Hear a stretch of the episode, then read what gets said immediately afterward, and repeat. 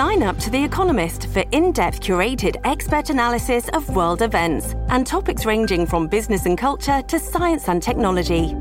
You'll get the weekly digital edition, online only articles, curated newsletters on politics, the markets, science, culture, and China, and full access to The Economist Podcast Plus.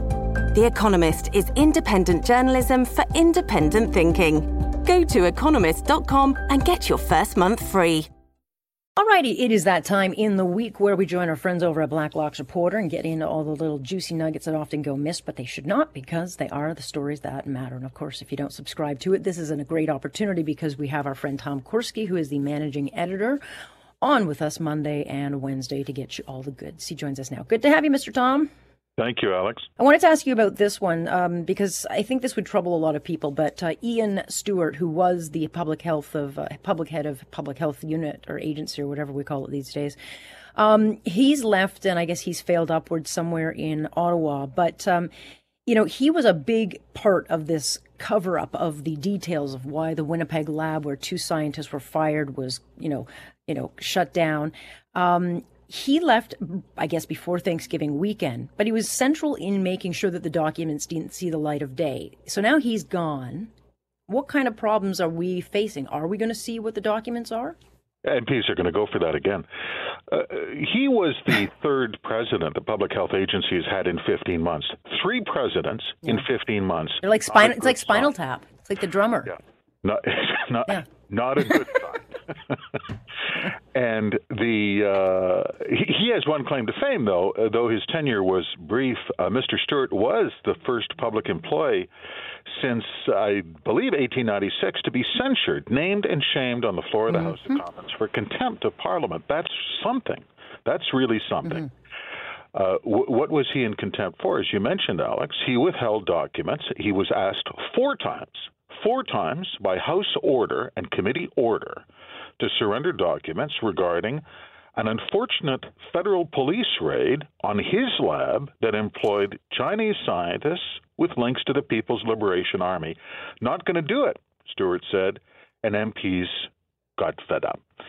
Then the election mm. called, and all House motions are off. All bets are off when the election is called. Parliament dissolves.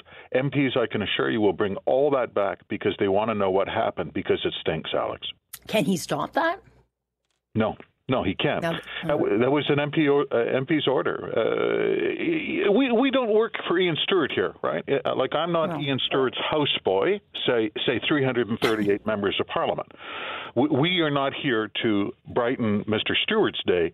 He works for the taxpayers of Canada, and the taxpayers have 338 delegates called members of Parliament, and they want to know why People's Liberation Army researchers were got security clearance at his lab and were subsequently fired. Yeah, so stay tuned for that one. I'm not sure it'll get up and running anytime soon, but when it does, it should be uh, yet another interesting uh, chapter in Ottawa. Uh, Quebec, I think this is fascinating because I'm very curious to see where this goes. But Quebec, for the first time in more than half a century, faces diminished representation of the commons. So they've redirected some seats. Uh, British Columbia, Alberta, and Ontario are going to get new, uh, you know, ex- more seats. And Ottawa, or Ottawa, Quebec is going to actually lose a seat. Um, this was in the works. Elections Canada said we have to redistribute for population's sake, but not every not every day when you hear Quebec may lose a seat. But will it actually happen, Tom? It will, and it's uh, statutory, and it's a constitutional uh, mathematical formula. They're, they can bring no no monkey business on this. As you point out, mm-hmm. Alex, Quebec hasn't lost a seat in the House since 1966. This is really interesting because it's long term trends, and the long term trends is the growth in Ontario and the West, and uh, Quebec as a proportion of the whole country and the House of Commons is now down to about 22 percent. Uh, less seats is not good. That means some MP is going to lose his seat when they redistrict. Redistricting, by the way, is usually pretty clean because MPs know where all the skeletons are buried. It is goes through judicial commissions and it goes to the House Affairs Committee, and there's very little gerrymandering because everyone knows the score. You know what we always remind ourselves of, though, if you're uh, if anyone's a gray beard, you remember the Charlottetown Accord. God bless them.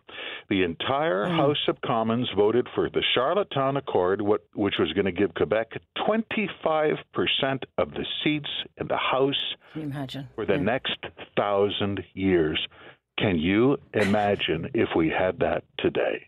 No, absolutely no. No, Alberta would be long gone. There'd be tumbleweeds. Like, no, that's, yeah, you raise a good point. Well, we'll see uh, how they, uh, I guess, they can't do anything about it, but they can certainly react. I think this is interesting. A Facebook group of thousands of unvaccinated federal employees now petitioning Prime Minister Trudeau to permit them to stay on the job. 3,200 are uh, part of this group. And um, the bottom line is they're fighting, saying that this is unlawful. I still marvel, Tom, that this was not brought up or we didn't hear any of this anger or any of this raised during the election. But we already know through your reporting that Canada Post is going to offer testing similar to what you know, Erin O'Toole um, had suggested. But where do you see this fight going with the prime minister? Uh, well, he has to lose because you can't enforce this, as his own health department said in in, in the advice of its legal counsel in 1996. Uh, vaccine mandates are unconstitutional in this country. Mm. They, they, actually wrote that. Mm-hmm. Uh, the, the, Constitution didn't change since 1996. You can't do it. It's unconstitutional. You cannot force someone as a condition of their livelihood to undertake a medical procedure. When the prime minister also muses that uh, doggone it, when the 44th Parliament comes back, he wants to make sure every single MP is vaccinated. That's none of Justin Trudeau's business. With all due respect, under House rules, we looked it up. The last time an MP was denied access to his seat in the House of Commons, and it was his seat, it was a man, he was a Soviet agent. It was in 1947. If there is an unvaccinated MP elected in any riding in this country, they will take their seat because they must. So there's been a lot of witch hunting and a lot of, frankly, berserk and very intemperate language about in, uh, enforcing these vaccine mandates. And they always fail when you get down to the brass tacks, as they should. No more scapegoating. We're right. not going to scapegoat MPs or employees. No one's losing their job. Stop it. Right. And yet we still hear about it in the media. It's all in the paperwork because you guys have reported all of this.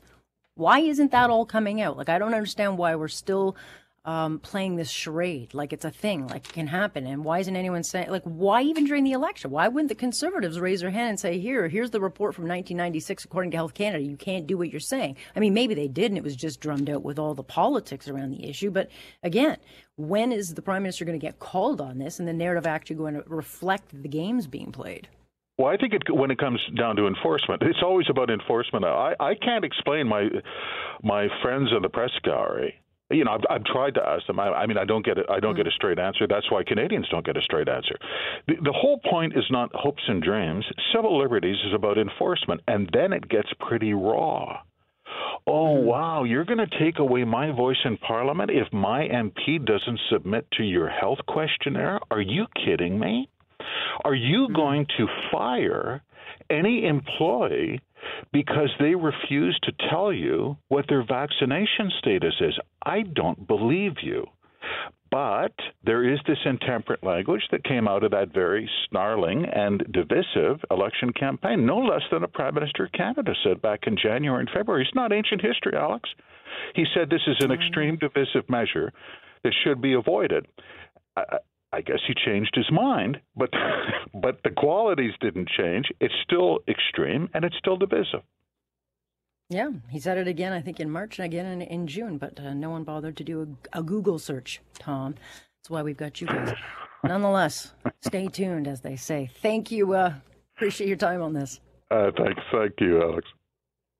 That is Tom Korski, managing editor over at Blacklock's Reporter. It is subscription based. It is worth the investment, but of course, he visits with us Monday through Wednesday. So if you miss it, you can catch it here.